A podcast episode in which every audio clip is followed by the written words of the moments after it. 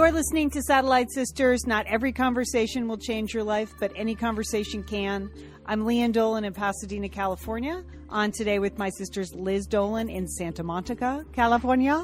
Santa Monica, which will be the center of the universe on Saturday. More on that later. Okay, I want to hear how you're going to pronounce Dallas, Texas, Lian. Go ahead. Dallas, Texas. that would be me. Julie Dolan oh. in Dallas, Texas. How, how are things in Dallas, Julie? I the, the countdown is on. I have to say, I'm super excited to be coming out to California for the big event this weekend. All five satellite sisters in one place in Santa Monica, California. Oh, okay, we're going to be talking about that shortly. Liz, Liz, as Julie said, now is now just full time filming and taking pictures in and around the Santa Monica Public Library. So, I'm afraid you're going to get arrested, Liz. You know, like you know that it's just so suspicious. You're taking pictures of like back doors and uh, secret entrances, parking lots. Oh, that's act- true. I emailed you the picture of the the back door that we have to sneak in so everybody doesn't see us arrive. Yeah. That's true. I, but now we've now we've blown that surprise. Yeah. It's again, calm down, people. We're not the Beatles. Um, just calm down. All right, we do have a full show. We're going to talk about something other than ourselves today. Uh, of course, from the North Korean desk. I mean, Julie, you must be on fire there. I mean, it must. Uh, is it hourly?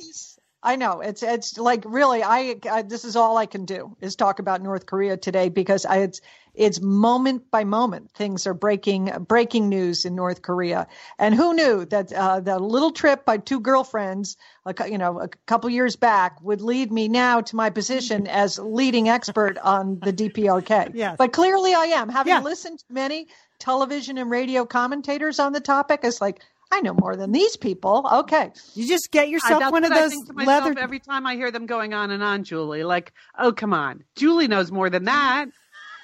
Just get Julie yourself... has walked the streets of Pyongyang. Come on.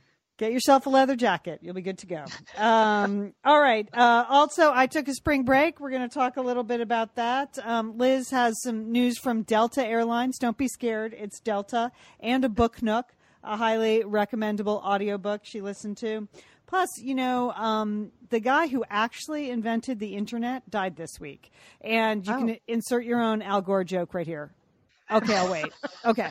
Uh, but his name was Bob Taylor. And reading about his management style made me think I'd like to ask our business expert, Liz Dolan, about this, or my sister with the MBA, Julie Dolan, about this. So we're going to talk a little bit about that. But first, Liz, what is the event what does the event need to know situation? What's ha- okay. what's happening? Yeah, what do we need to know, Liz? So maybe you should start with the sisters.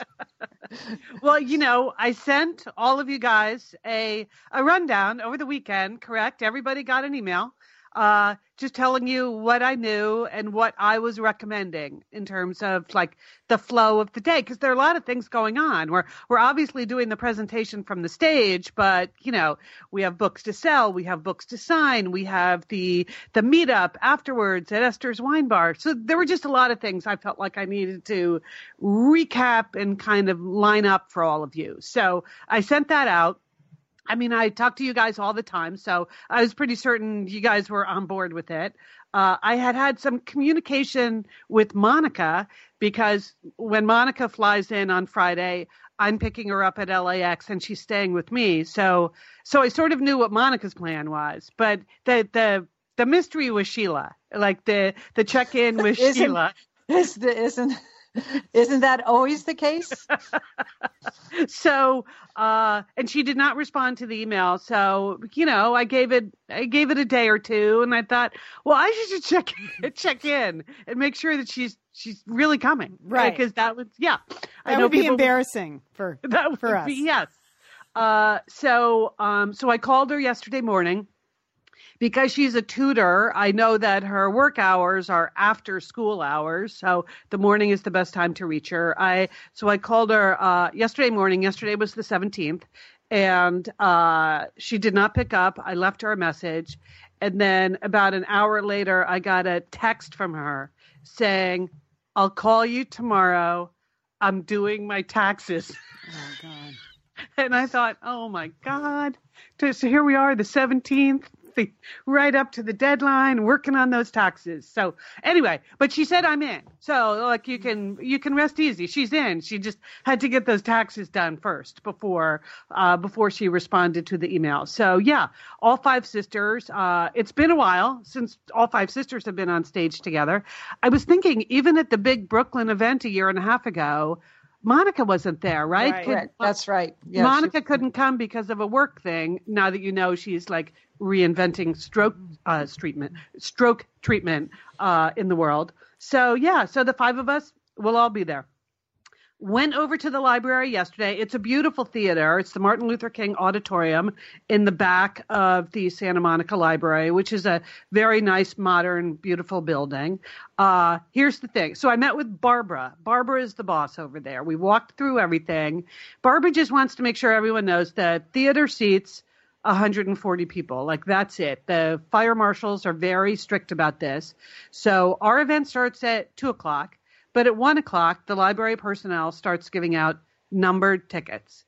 And well, so they're free, but numbered tickets. So once they get to 140, they're done. You know, that's it. So uh, just FYI, you know how prompt we are. I would suggest promptness will will be good. Uh, so that's at one o'clock they start giving out the tickets, and obviously they give them out till they're done.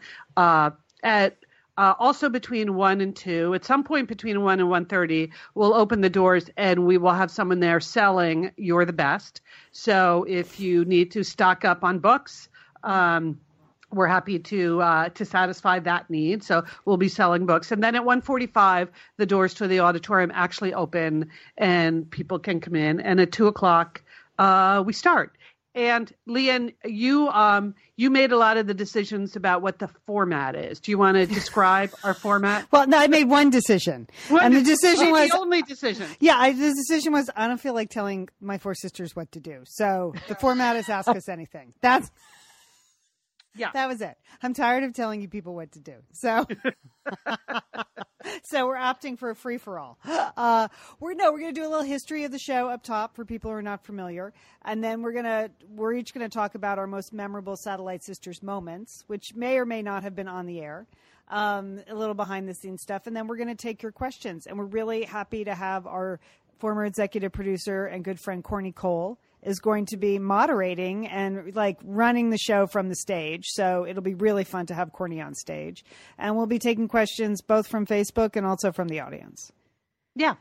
Yeah, so that'll be that'll be good. So we'll be we'll be streaming this on Facebook Live. We have not done that before as an event, but Julie and I did a little test a couple weeks ago, the fi- the fireside test.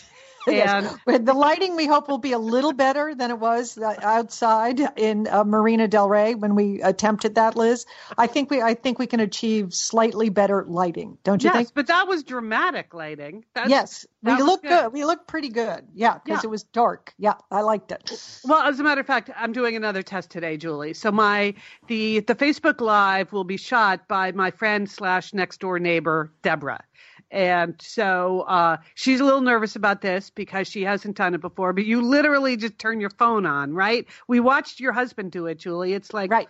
go. So we're thinking we can handle this. So Deborah and I are going to do a little live test today, uh, just to make sure that um, that she's confident. And then the other thing I'm trying to figure out, maybe somebody knows how to do this. Uh, but the uh, so the Facebook Live, the video streams, and then it's there. Remember, you have to like our Facebook page to see this. It doesn't stream to the Facebook group. It goes to the Facebook page, uh, which is you don't you just like it and you'll automatically get that. But then we're trying to figure out if there's a way to extract the audio and run that as a podcast. And I don't know. We don't. We don't know. If you know how to do that, uh, could you let us know? Yesterday, I emailed our old engineer. Many of you may remember John Ramos. He's now the king of Facebook Live over at Fox Sports Radio. He's on. Um, uh, what's his name? Jay Mohr's uh, sports talk show. So, uh, so John's helping me figure it out. We'll we'll try to figure that out, or we won't. Whatever. Facebook Live. That, that, that should start about two o'clock. That adds to the excitement. Either we'll figure it out or we won't. Okay, I like it. Yeah. And then, and that should go for about an hour, and then we sign books for an hour, and then, uh, then we walk across the parking lot over to Esther's Wine Bar. I thought my video of Esther's Wine Bar was very nice, it was appealing, wasn't it? Yeah, it looks really cute. I can't wait to go. And you t- you you also sent to all the sisters, and I'm sure many people who are planning to come already know this that the weather looks like it's going to be beautiful on Saturday afternoon, right in the 80s and sunny.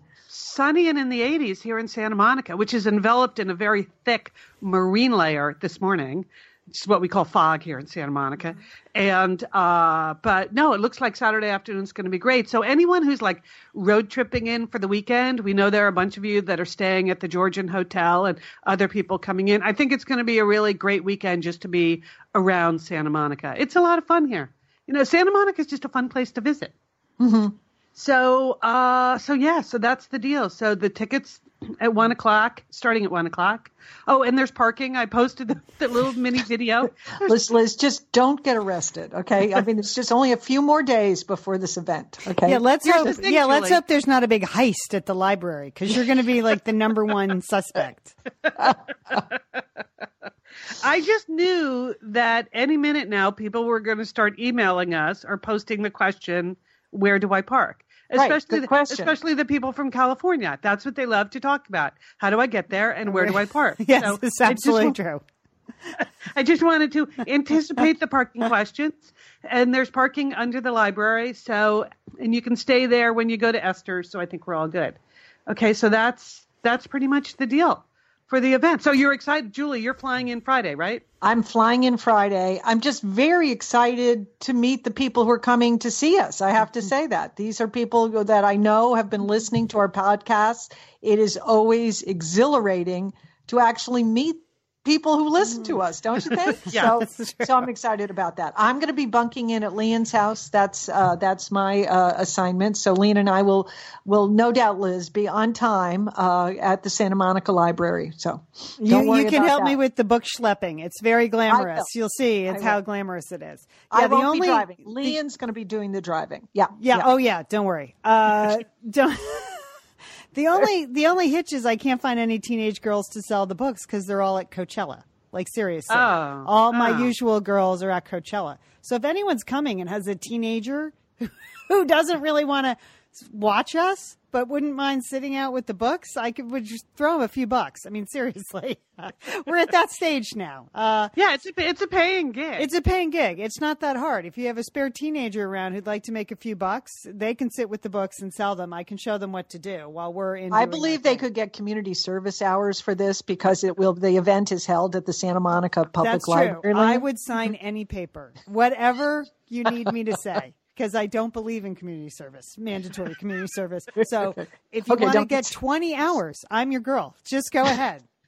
so, so, yeah, but you could be on book duty, Julie. It's very glamorous. You'll see. Being a being a being an author, very glamorous. So that's it. Looking forward to it. We Julie and I yeah. worked out our outfits, so we don't we won't clash. We know what we're wearing, so we're good. oh, you do already? Yeah. Oh, okay. Yes, Liz, of course. Come on, yeah. Liz. Well, Julie asked me what kind of seating we would be on so that she could gauge how long her skirt needed to be, right, Jewel? Did you? Yes, it was part of. Yes, that, thank you for sharing that behind the scenes comment. Because now everyone's going to be looking Be at my staring at your skirt. leg. Yes, yeah, yeah. Thank you, Liz. Hey, it's Liz and Lian here, and we want to thank Prose for supporting this episode of Satellite Sisters. Now, you know, Liz, I've been out and about with my new book, The Marriage Sabbatical. Mm-hmm. The book is getting rave reviews. I'm very happy. But you know what else is getting rave reviews?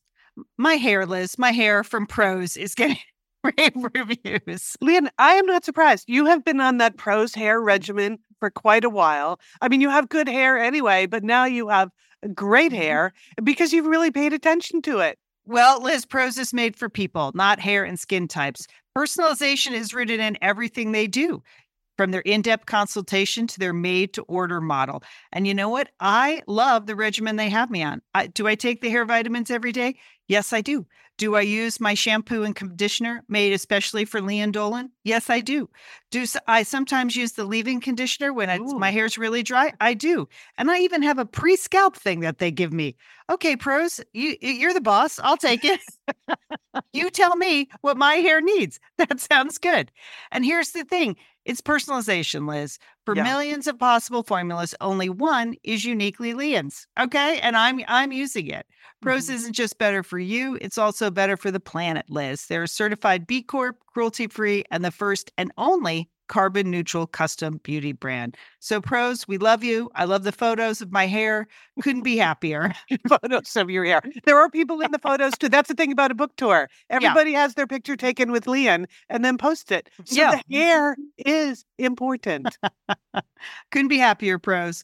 Prose is so confident that you'll bring out your best hair and skin. They're offering an exclusive trial offer of 50% off your first subscription order at prose.com slash sisters. So you get your free consultation, then 50% off at prose.com slash sisters. And Prose is spelled P-R-O-S-E. Prose.com slash sisters. Thanks, Prose. Liz and Lian here, and we are so grateful to have OSEA support Satellite Sisters. Why? Because it's just a great product. Holy cow, do we we love OSEA's skin and body care. And you know what? This Mother's Day, just look no further than OSEA. Spoil the moms in your life with the little luxuries from OSEA. The moms, the stepmoms, the bonus moms, the people who bring a touch of something special to your life aunts, grandmothers, they would love a little OSEA this Mother's Day. And you can get 10% off your first order by using our code SATSisters at OSEAMalibu.com. And Liz, you know what every mother and mother figure needs? What? More moisture, Liz. They need more moisture in their skin. in no their kidding. skin. I mean, really, the creams, the lotions, the oils. I love it all. That duo they have going, like Oh, you can't miss with the duo of Osea. Liz, the mega moisture duo. You can you can literally see your skin get firmer and it just delivers this full body glow. Okay, you know we have raved about the Undaria algae body oil. Well, Mhm. pair that with the Undaria collagen body oil. Youthful, Liz. A youthful glow is going to happen. and it's uh, infused with Osea's signature Undaria seaweed. So it just smells so delicious, doesn't it? I know you're talking about giving it as a gift. I also suggest just giving it to yourself because you're worth it. That's true. That is absolutely true. Okay, that moisture duo I mentioned too is a great value because you can save 16% plus the extra 10% with our code SAT Sisters. So this is it. This is a win-win-win Mother's Day gift. Spoil the moms in your life with clean vegan skincare and body care from Osea. Get 10% off your first order site-wide with the code SAT Sisters at OseaMalibu.com. And you get free samples in every order and free shipping on orders over $60. Osea is spelled O S E A. So head on over to OseaMalibu.com and use code SATSisters for 10% off. Thanks, Osea. Yeah, I haven't really decided that yet, but uh, I did test the lighting yesterday too on stage, so we're good. Um, all right, it's going to be a very, very exciting weekend. Now, what else? Oh, last weekend I had a um, a royal activity I wanted to tell you about. You guys may recall the author Sally Bedell Smith has been on Satellite Sisters in the past, right? Yes. She's she was a great guest. She's a great author. I I I loved having her on the show. Yes. So she she had written a book about um, Jack and Jackie in the White House. I think that was we might have interviewed her several times, but I think We the did. first time we interviewed her, it was about her Jackie Kennedy book, Yeah. which was great. She also she wrote a book about Queen Elizabeth. She's and she's a contributing editor at Vanity Fair. She writes the, these amazingly detailed, well told stories of famous royals, politicians, that sort of thing. Well, her new book is called Prince Charles The Passions and Paradoxes of an Improbable Life. And li- listeners so will know sorry that Julie that. kind of has a thing for Prince Charles. And not in a good way. Not in a good way about Prince Charles. So I thought, so I noticed that she was reading and signing downtown last Friday night. And at first I thought, who does a book mm-hmm. reading on Good Friday? That seems like a poor choice. But uh, whatever. It's just- That's the way book tour schedules go, people. You just never know where you're going to turn up in Right. the city. So I thought I thought I will go because Julie is really going to want a copy of this book, and I was assuming that it was a total takedown of Prince Charles. Like this is the the dirt we always wanted to know about Prince Charles forever. So I go down to this thing. Uh, I stand in line to buy the book because I'm sure that Julie is going to want a copy of this book, which will be the ultimate takedown of Prince Charles. And then I get to the front of the line and I introduce myself to Sally Bedell Smith. And when you're on the radio, people have, are very rarely in the studio with you, so I, you have to say, hey, "And I'm a satellite sister." La la la. And it, but the moment I started to say that, she was like, "Oh, I always loved being on your show." And of course, now they always say, "Whatever happened to that?" Yeah. and you know, she's not in podcasting world so much. Uh, but the moment I told her that we've been podcasting for the last 10 years or so, uh, since she last came to visit us, she offered to be on the podcast. I'm like, okay, yeah, okay, well, maybe we can do that. It just d- depends on how much dirt you have on Prince Charles. So, um, so, so like, I got the book. I had her sign it to you, Julie, because again, this was all about giving Julie everything she wanted to know about Prince Charles to like just, you know, finish the case on him once and for all. So it's to Julie with fond memories of talking about Jack and Jackie in 2004. Best wishes, Sally Bedell Smith. Oh, Anyway, that's so- a very nice inscription. But thank yes, you. Yes, she was very nice. nice. She would like to talk to you about it. But then I said, well, I'm probably going to end up asking a question about Camilla because Yes. because Julie's very curious about Camilla. Curious is not the word, Liz. I am about Camilla, but yes, good good question. And Well, what was Okay, Sally's- good news, bad news, Julie. Uh, Sally Bedell Smith spent years researching this book, spending a lot of quality time with Charles and Camilla and their friends and the whole social circle. And she actually came away with admiration for both of them, Julie Dolan, both of them. Uh, so I'm not even sure. I mean, I'll give you this book when you're here this weekend, but you might not want to read it because uh, she Yes. Yeah, She unless, unless it has dirt in it. I no. I, I wonder who is going to read it. Who I No, mean I think there is plenty of cool, interesting stuff in here. There, she talked a lot. So she gave a talk that was like 45 minutes, which I recorded. If you'd just like to listen to that, uh, but she talked a lot about his romantic life, what you think of as his like cheating, lying heart. his adulterous affair. Yes. Yes. His tawdry Okay. sex life. Yes. Thank you, Liz. well- Yeah, she did not use the word tawdry. Just that you know she went to like Camilla was the love of his life and never should have married Diana, but he was under all this pressure to get like the sweet virginal girl, and you know, so she I would just say she she cuts Prince Charles a lot of slack. Uh, but it's a very detailed book about just their social life and their social scene, but also what he. I mean, I've always felt like Prince Charles was just kind of a loser because Loser, yes, with the big L. Yeah. you've been you've been waiting to get your gig. He's now what sixty something, Right. and you're And still. what is he? He's got like organic farms. That's it. Yeah. That's all he's Well- got going for him.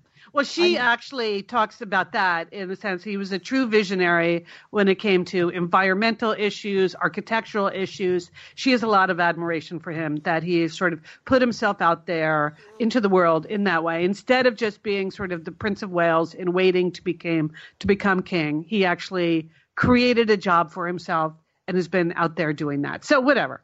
So there you go. It's here for you. If well, thank you, Liz. I, I appreciate your kindness and consideration, but I don't think that book is going to do well.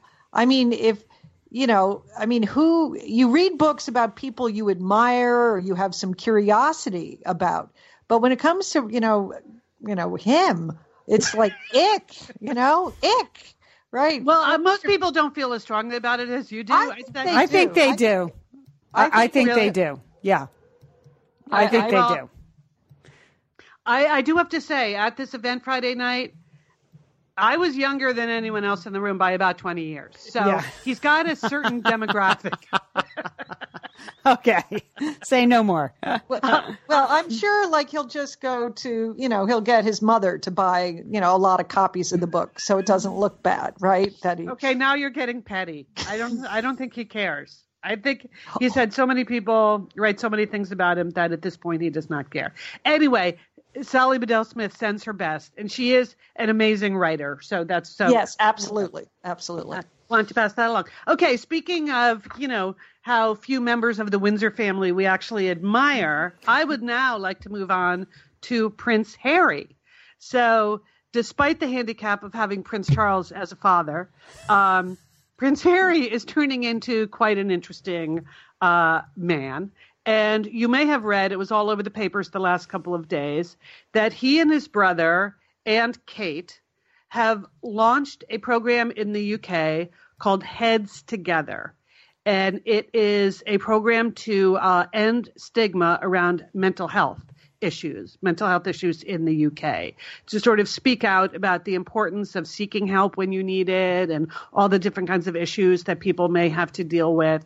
So, you know, and the Royals put their name on a lot of things, but this is the first thing that Harry and his brother and his sister in law have ever done together.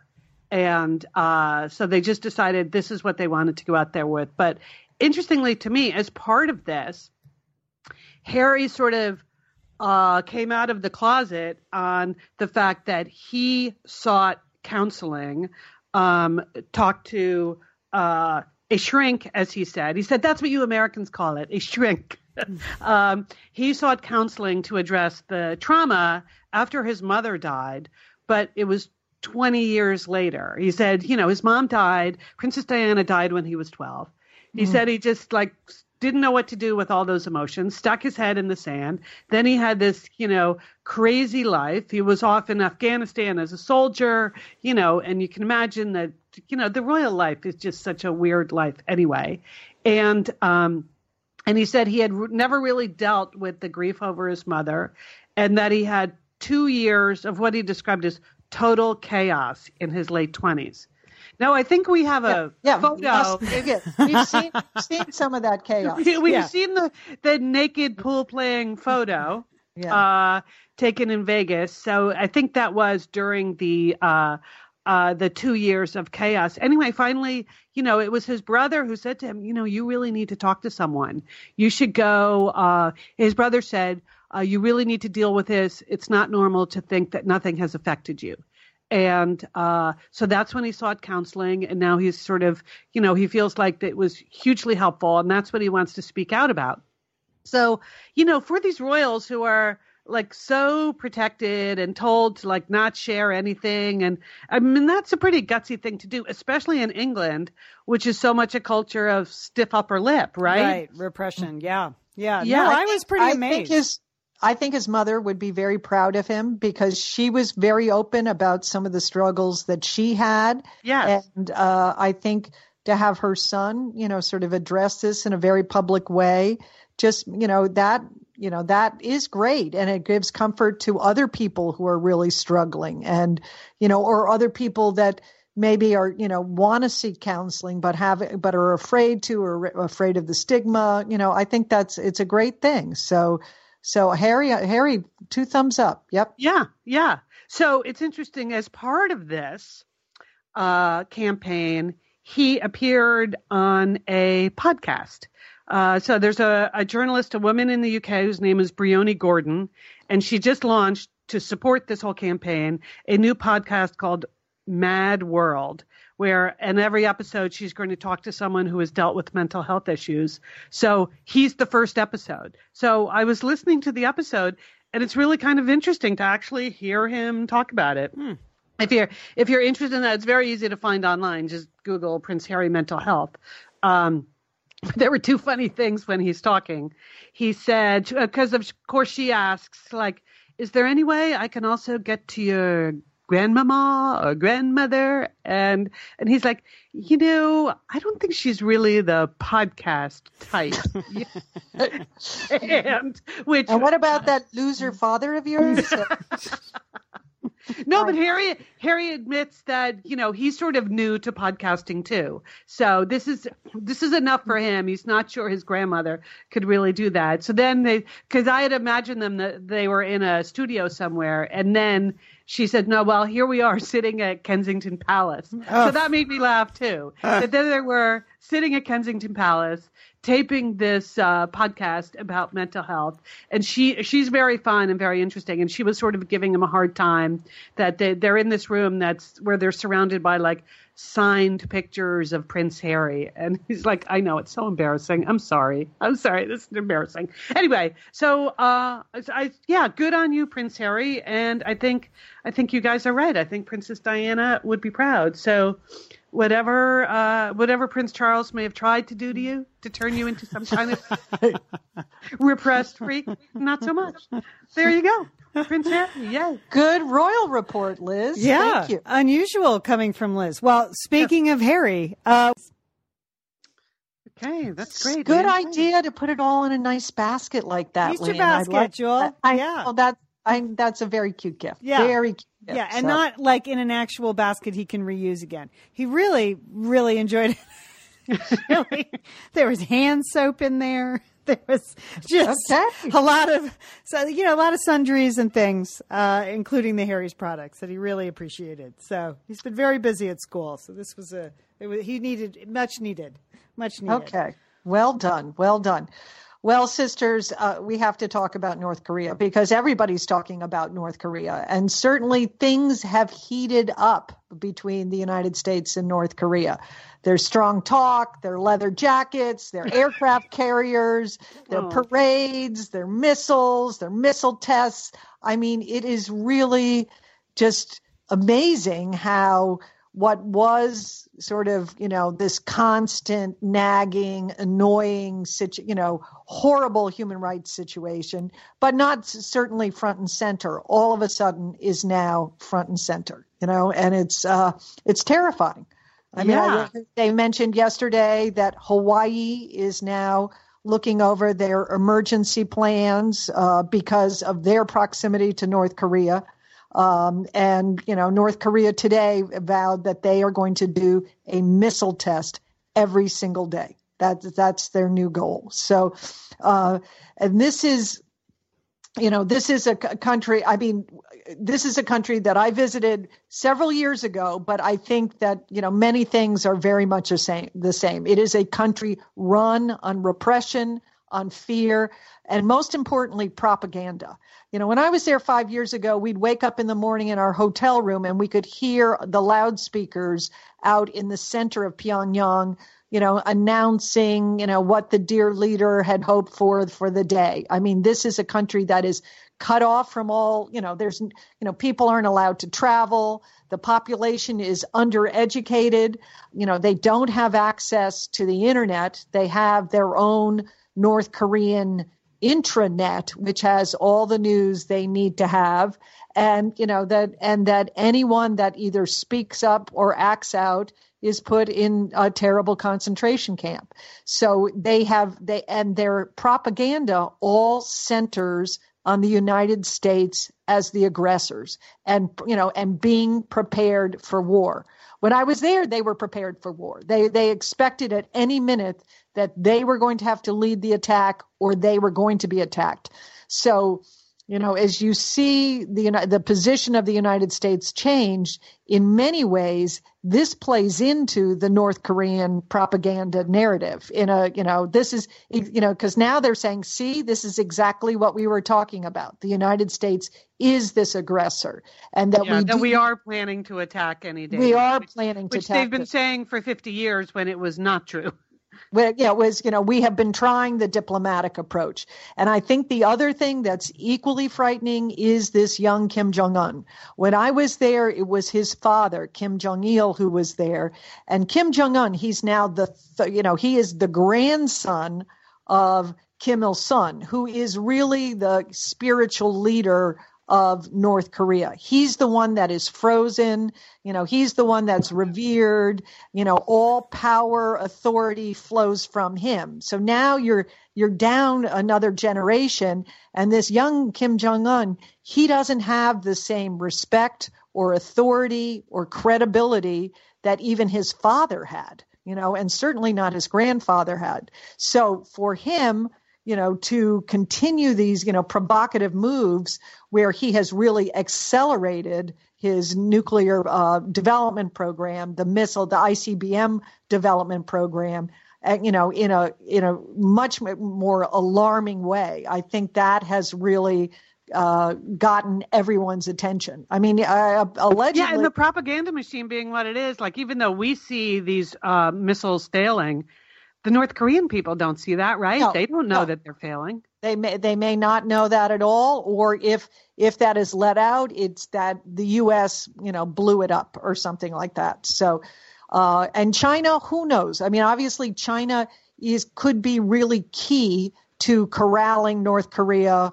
Um, but you know, we're not. I mean, and for the last two weeks, China's been doing a great job, right? They've refused some, you know, shipments of coal. They've been putting pressure on the North Koreans, but we don't really know what the Chinese end game is there either. You know, I mean, they have enjoyed the fact that North Korea causes the United States problems and that a united Korean peninsula where we would have a strong U.S. presence is presence is not something that China probably wants. So, you know. So when do when do you pack and go, Julie? What's your plan? When when when, when are you going to be boots on the ground? Uh, I, you know, it just it is really uh, and truly alarming. You know, and I think I, I think it's the two facts. It it is both. You know, it's the grandson and his actions and and sort of the unintended consequences of our actions that I think you know people don't know. It's just so unpredictable what uh, what you know what North Korea will do or what other moves the United States might make. So, now, didn't uh, you say when you went like in their minds they're still fighting the Korean War? That they're is- still fighting right. the Korean War, you know. They're and they're still, you know, and that, you know, the other thing is that they, you know, every every road we're on it was like a runway. You know, it was like they were they were in military preparedness. They were ready to go. And I the, the other thing is if for some ring some reason Kim Jong Un decides that he wants to invade South Korea, there is there is nothing holding those North Koreans back. It's not like they're going to be like, hmm, no, I don't want to go to war because I have this really nice beachfront property uh, in Yeah, North yeah. Korea. They have nothing there. They have no food. You know, they you know so that if they're told to, you know, they have to attack, they you know, I'm sure that could be it. But I think the missile, it's the missile development which you know would seem to be uh, you know North Korea's advantage because uh, because they, you know, that is what people are really the most worried about. I think at this point. Yes, So uh, as a West Coaster, yes, uh, Yeah, yes, yeah. uh, yeah, yeah. and, Yeah. and you know, and I think the predictions that make you know that make me, you know, that I get very concerned about is when you know a lot of there's been a lot of TV commentary on this. You know, I mean, let, I let's admit it, we don't really know what's going on in North Korea. I mean, and that for people who are saying, well, oh, we don't have to worry, they don't have the ICBMs yet, or they're not fully developed, or you know, we're not really sure about that. You know, uh, we just uh, just as you were mentioning a couple of podcasts back, Liz, that if the United States States is seeking the advice and counsel of Dennis Rodman, you know, for uh, for information on North Korea, you have we have to assume that you know we don't have a lot of good you know intelligence sources that are there that really know the state of things. So uh, maybe we should send uh, Elizabeth McCord. Maybe maybe it's a maybe it's a Téa Leoni situation. I, you know, it's just hard to. It's. I mean, if our end game, if the United States end game is to get them to stop their nuclear uh, development, uh, you know, program, I, I, you know, I don't she know. might have one of her light bulb moments. Mm, Julie. But I hope we have to hope for that because that's what we've been trying to do for the last 20 years is to get them to stop, and it hasn't really worked. So I don't know what's going to stop them now, other than China. I mean, that would be the only thing. So because you you could really see the very strong influence of China in North Korea. But if they, but if this guy just wants to be a bad boy, or Right, if he right. feels like this is the only way he can shore up his authority in this country, you know, that's that's what we Yeah. really have to be worried about. So, okay, That's the latest, but I am monitoring the situation. Thank you, Julie. Thank, Thank you. you. All right, on to a different topic, um, but something that was in the papers this weekend, at least here in the LA Times. I enjoy obituaries, and uh, you learn a lot in obituaries. And there was an obituary for a guy that I had never heard of. His name is Bob Taylor, and apparently, we owe we all owe Bob Taylor a debt of gratitude if we are if we own a personal computer, if we ever use the internet, if we enjoy laser printers because Bob Taylor ran the lab that was responsible for almost everything we use now to make our modern lives modern. And Really? uh, he died this weekend at 85. Sorry, I just hit an ad. That's why there was uh, music.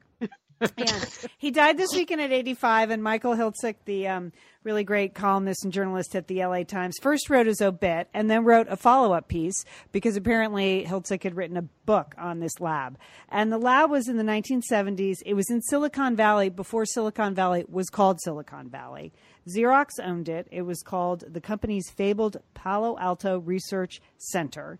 And from that, they developed Alto, the world's first personal computer, the laser printer, the Ethernet local area network, which would become the internet, the graphic design computer display, so which Apple, both Apple and Microsoft stole. Uh, straight up stole like how we interface. they admit it. At least, at least uh, Bill Gates admitted it. Steve Jobs never would, but Bill Gates admitted it for Steve Jobs. Like, hey, we stole it and they stole it, and it all we all stole it from PARC, from Zero. Well, and I am glad they did because Yeah. that makes it so much easier. Yes, uh, and other pioneering advances in computer hardware and software. Uh, the guys from this lab, and they were all men, they went on to found pretty much every other internet company. They had prime positions at Microsoft and Apple and Adobe and, and you name it. But for about eight years in the 70s, this was like the hottest place on earth uh, for computer science development. And um, what was interesting was this guy, Bob Taylor, was not a computer scientist. He was a psychologist. And he had come from the Pentagon, where he had developed very early prototypes of the internet and then uh, didn't like sort of the government interference, didn't like the way the government wouldn't let the scientists do what they wanted to do. All their work started to be focused on the Vietnam War as opposed to computer science. So Xerox hired him away, and he brought all his computer scientists out to Palo Alto.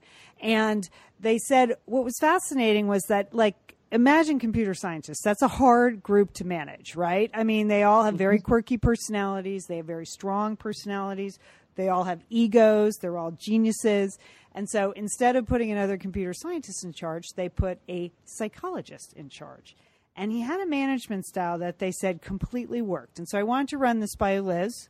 Uh, Liz Dolan, host of the business podcast, I Hate My Boss, and Julie Dolan, uh, MBA holder. Okay.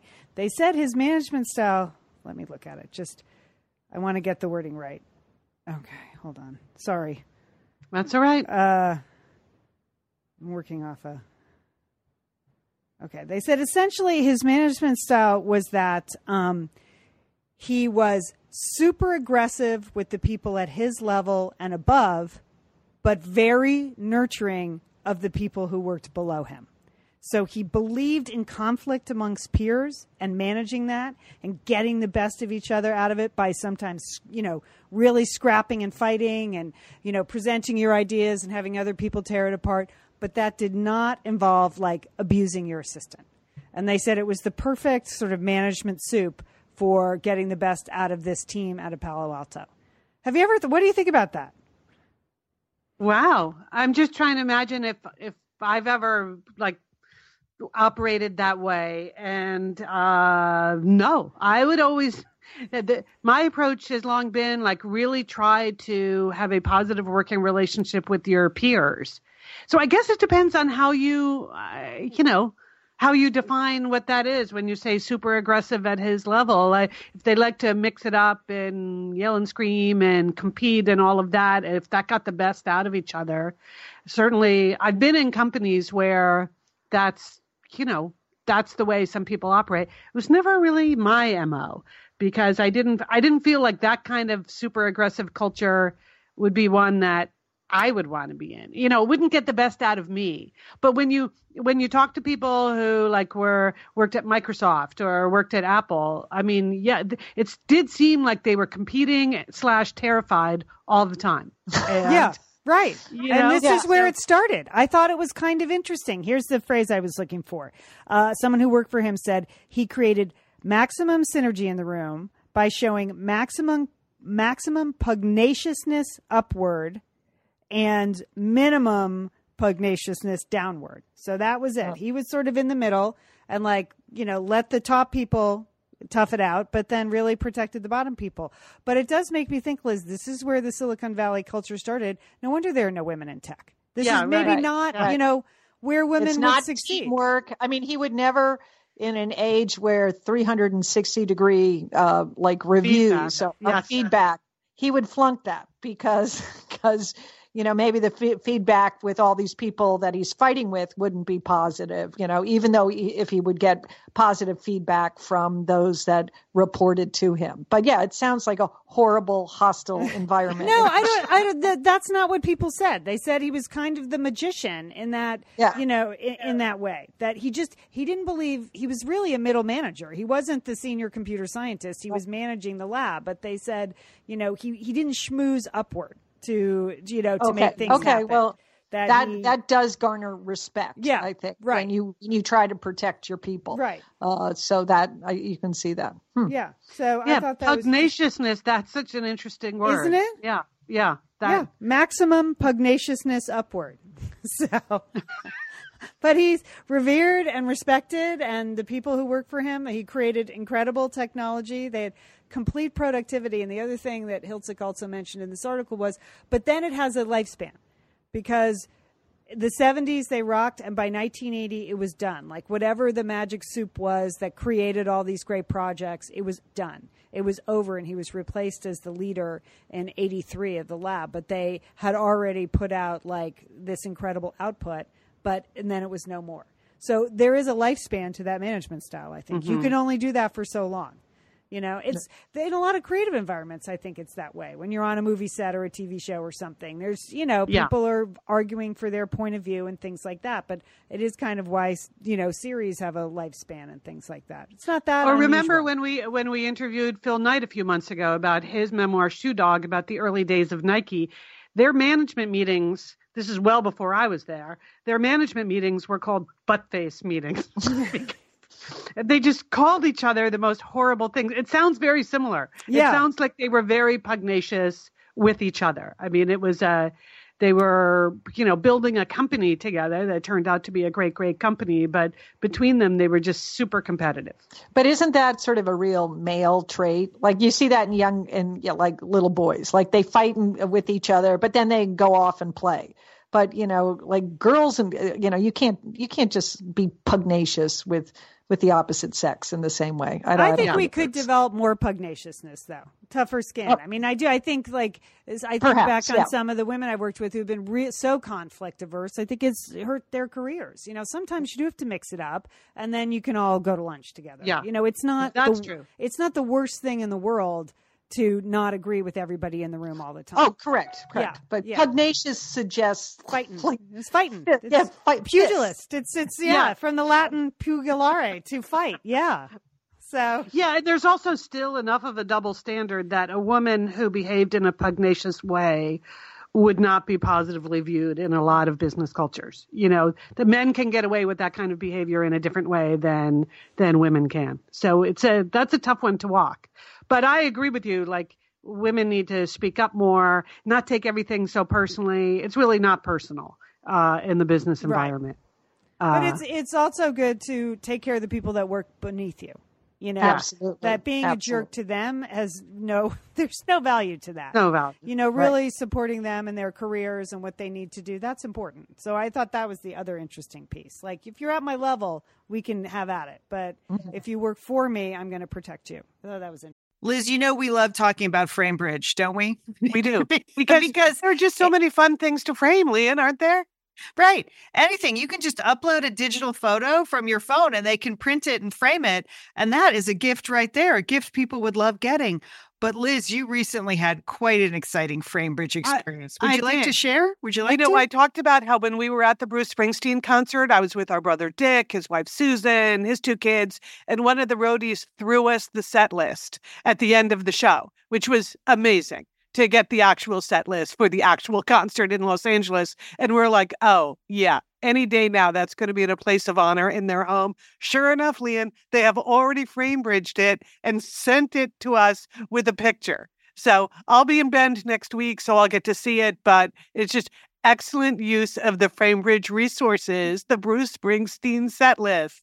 Fantastic. And this is gift giving season. So if you have a graduation coming up, a wedding, a shower, Mother's Day, Father's Day, look around. I'm sure you have something fun you can frame, and Framebridge can do it for you. It's easy and it's affordable to frame just about anything. You get fair and transparent upfront pricing based on the size of your item.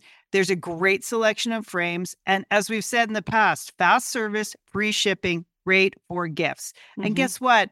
Liz, not many things in life give you a happiness guarantee, but Framebridge does.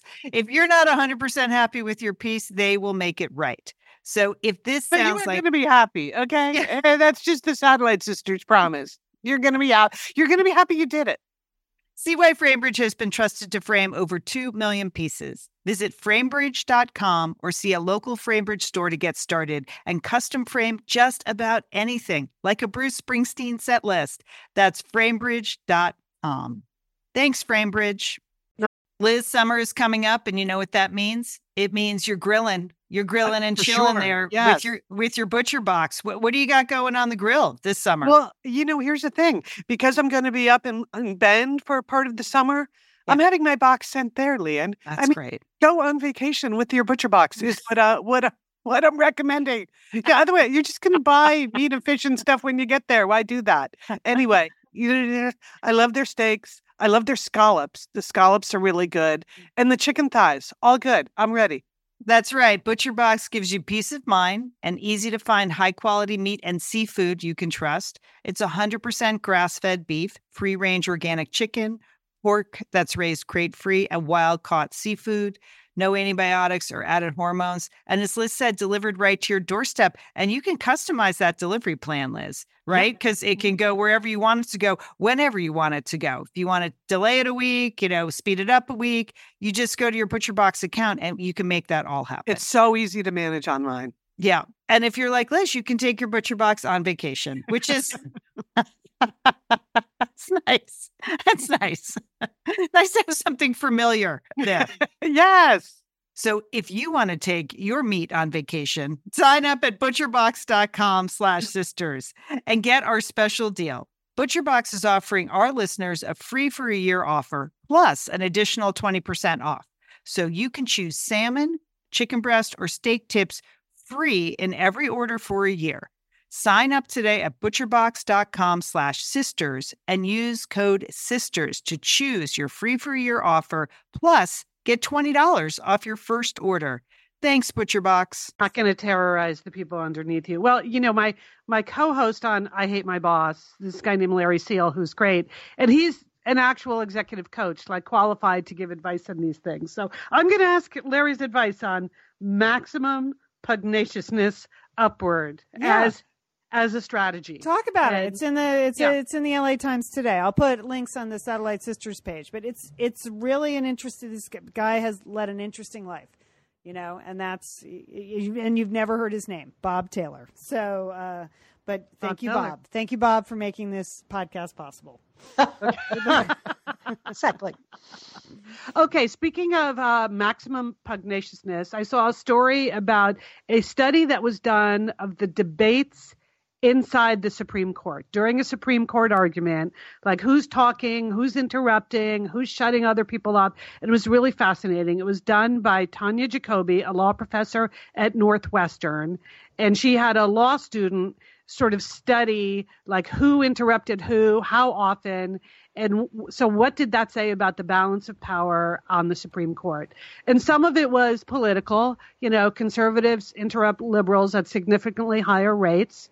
Um, but uh, the part that interested me was the dramatic gender difference that um, the study considered 7,239 interruptions in arguments from the years 2004 to 2015 because they have the written transcripts, and of the um, of all of those interruptions, 32% were of women, and just 4% were by women. Hmm. And that's a very dramatic difference. So there's a quote here.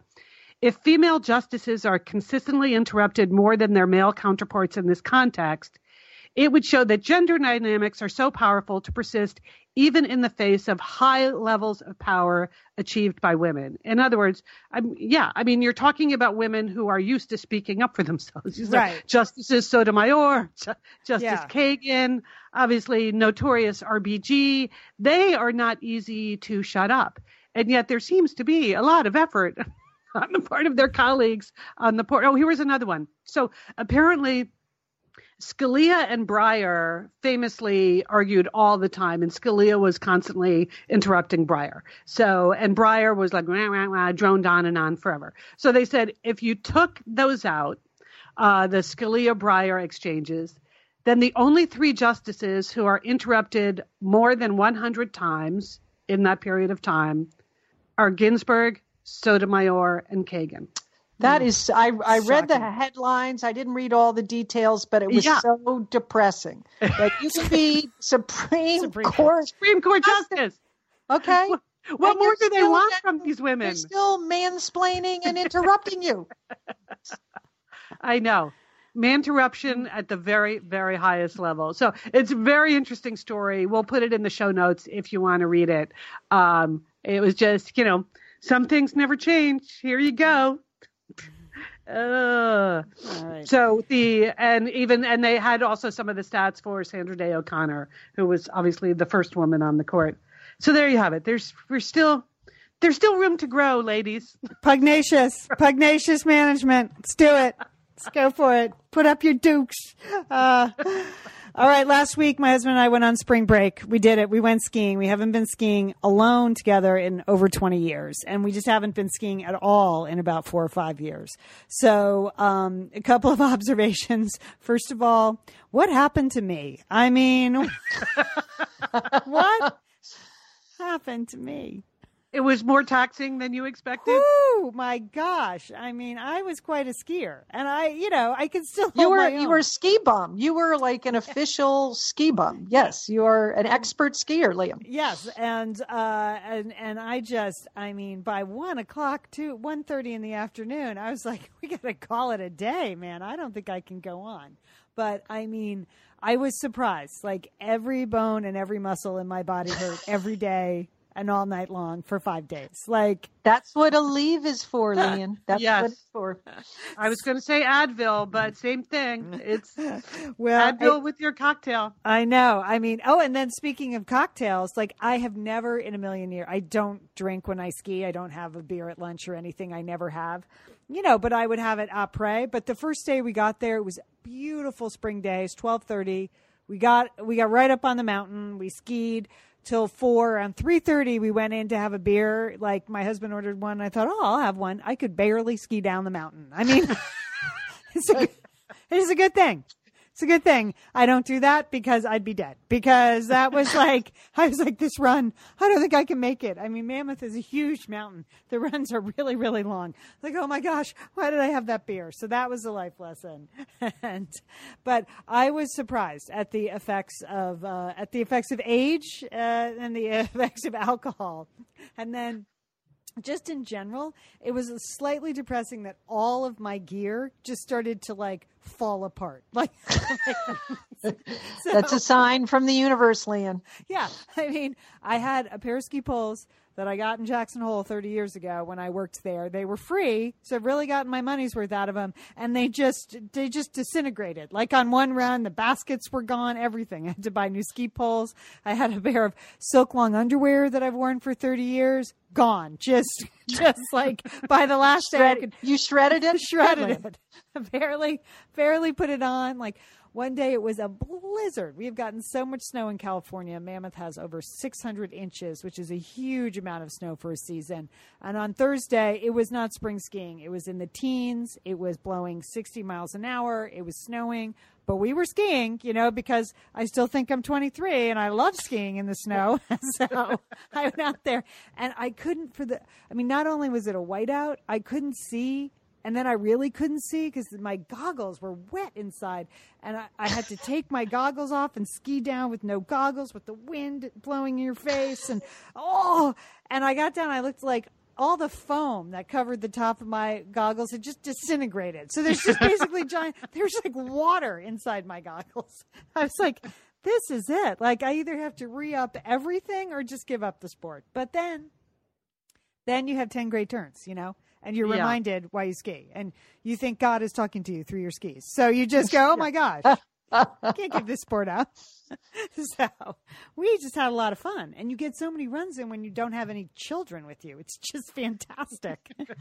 no one to feed, no one to make sure they have their gloves and make sure they this and the logistics and the, you know, people on the cell phones now skiing, you know, p- making lunch plans and everything. Oh, remember just let's Smoking- remember just Smoking pot as Yeah. you're going down the hill. Yeah. there's a lot more of that too, right? Yeah. Well, maybe in Colorado. I didn't actually see a lot of that in California, but I'm sure maybe it was on the higher. I never, I never made it to the top of the mountain. That's how old I've gotten. Never made it. never made it to Cornice Bowl this trip. So, uh, but remember when you just used to say, see you at the Mid Mountain Lodge at 12? Like, Yeah. that was it. You didn't, that's not 10 phone You didn't calls. have to constantly check in. Yeah. anyway, but Okay, we, that sounds fun now. Yeah, we did. We had an absolutely uh, fantastic time. But I do have one uh, thing, one question about: is it me or is it him? We get up to Mammoth. I have secured a house sitter. It's a classmate of my son's. Brooks is going to be staying here a little bit. To Steffi's all taken care of. I my husband gets a call. Oh, hey Dan. Oh yeah. Oh yeah. We'll get you the keys. Brooks can get the keys over to you. I look at him. I'm like, what? He said, Oh yeah. Dan and his son are going to stay at our house while we're gone.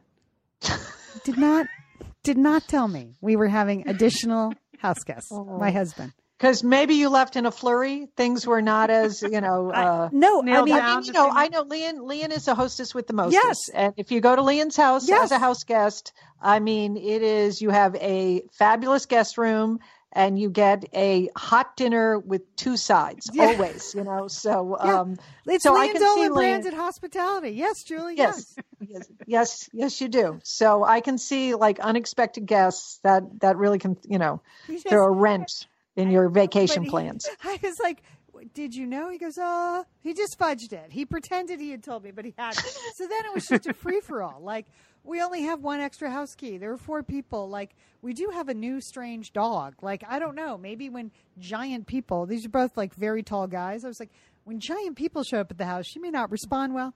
He goes, Lian, they're guys. No one cares. Like, and it was, I was like, I care. I care. That's you do care, But Lian. maybe you don't, just don't need to care in absentia. Ah. if you're n- if No, you're not that- there to witness it. Yeah, I thought. I hope he doesn't tell his wife. Gosh, she didn't even have any beer or sparkling water. Like I didn't put any food in the house. I mean, I had cleaned the bathrooms, but that was just a stroke of luck. So anyway, there- I don't understand. I don't understand that.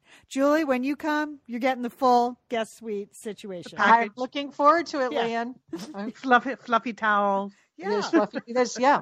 It's the it's the hot meal and two sides. I like. Yeah. Oh, I had one funny travel thing I was working on yesterday. Next month, I am going to uh, New York because it is Sheila's daughter, Ruthie, is graduating from uh, getting a master's from the NYU Film School as part of the very same graduation ceremony that another niece of ours, Catherine Dolan, our brother Jim's uh, younger daughter, is getting her master's from the School of Public Health. And they do the all the graduate school graduations at NYU are together in Yankee Stadium, sisters. That's How fantastic. And Catherine emailed me last week. She knew she knew I would be so excited to hear this. Their graduation speaker is Pharrell. So oh my that- gosh, that's so cool. that will be very cool. So I was, I had, I had made my reservations a while ago, and then I was just checking in with Delta, you know, on a couple of things, and I was on hold. I dialed into Delta. They said, um, your, uh, uh, the wait for this call will be three hours. and No way. Really? I thought they were kidding. Oh, this isn't even the crazy. I thought they were kidding. Like, well, that must be a mistake. I mean, and but I was on hold for like I don't know, almost two hours before I finally gave up. It's I was sitting at my desk, so you know you can just leave the phone, on, the speakerphone on, and if they ever pick, so they never picked up. So ultimately, I had to hang up. But while I was on hold for almost two hours, uh, you get the recorded message over and over again. And here's what I'd like. I mean, it's just such a cliche to talk about how bad airlines are. So I won't beat this into the ground. But you know, what they do now as a marketing person, I have somewhat of an appreciation that they take things that like used to be free or used to be obvious and package them up as a new service. This is a new service we are providing you. So what Delta is doing, I'm in the class of ticket they call Comfort Plus, which is really just economy. Which of Uh, course sounds like a tampon too. Yes. yeah, so Comfort Plus. Okay. And but here's one of the special services they have at, at Comfort Plus. When you buy, eh, well, someone's ringing my door, but I will not be answering. When you um have a Comfort Plus ticket, you get dedicated overhead bin space, sisters. and here here's what they say. This is a benefit because quote, this is an exact quote because I heard it a thousand times. So you can rest easy knowing your things are at hand. like that what? You're kidding me? Like that? You're selling me that now? The fact that my that I have my stuff with me? That's it. that I have to carry all my bags on Yes. because it costs to check my bag? Yeah. That's a thing you invented because you know you thought I would like. Well, where else would my things be besides at hand? Uh, so, Well, yeah, when they so- force you to gate check it, that I guess that's what they're talking about. I guess. I or guess. when the overhead bin is already jammed because they have some cockamamie boarding procedure that where you end up boarding last and there's no room next to your seat. So I can Yeah. see I can see Okay, it's well, a the- little yeah, bit of a one- ben- benefit, Liz, you know. the one piece of bad news about this whole thing, but, you know, I'm ho- hopefully I will be getting my own. Uh, I will be able to rest easy because my things are at hand.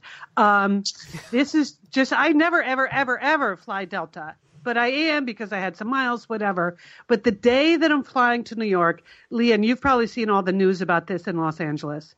That whole week will be the biggest change of Oh. airline gates Yes. in the history there are 21 airlines switching places Flipping at gates, LAX yeah. that week Oh, so that Delta can move into their new terminal, the newly refurbished Terminal 2. So Delta's moving from Terminal 5 to Terminal 2. I won't bore you with the details, but the only week ever I am flying on Delta is the week that all of that is happening.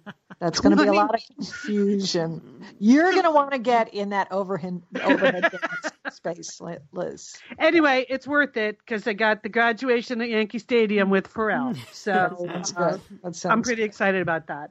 Um, okay, one last thing, a book recommendation I wanted to make.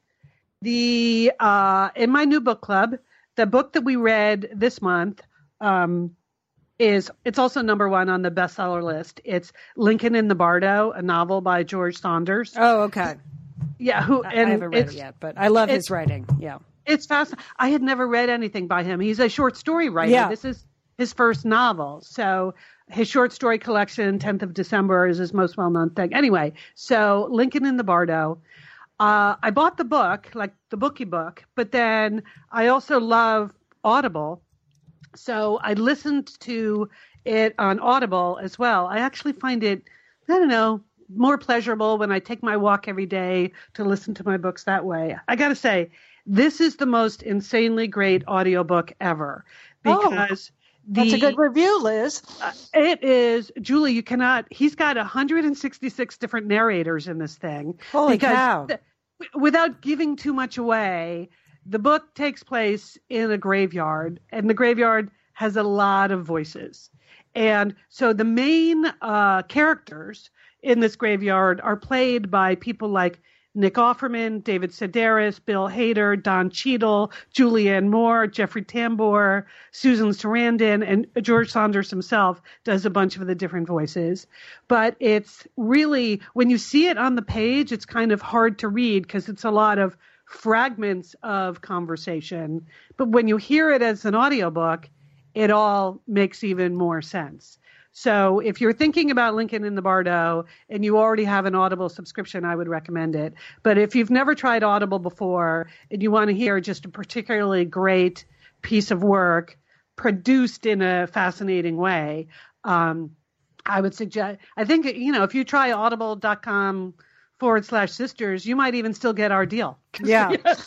They're a sponsor. So, and remember, you, I think you get a free 30 day trial with our deal, whatever that is. So, but I would really recommend, I know a lot of people are reading uh, Lincoln in the Bardo, but if you want to try listening, I would totally recommend it. And it's just a fascinating, fascinating story about Abraham Lincoln uh, when his son Willie died. And so he takes you off into this fanciful world of the ghosts, but you're also rooted in all the the grief and the tragedy of the Civil War. So just just fantastic. Just passing that along. Really a fantastic listen.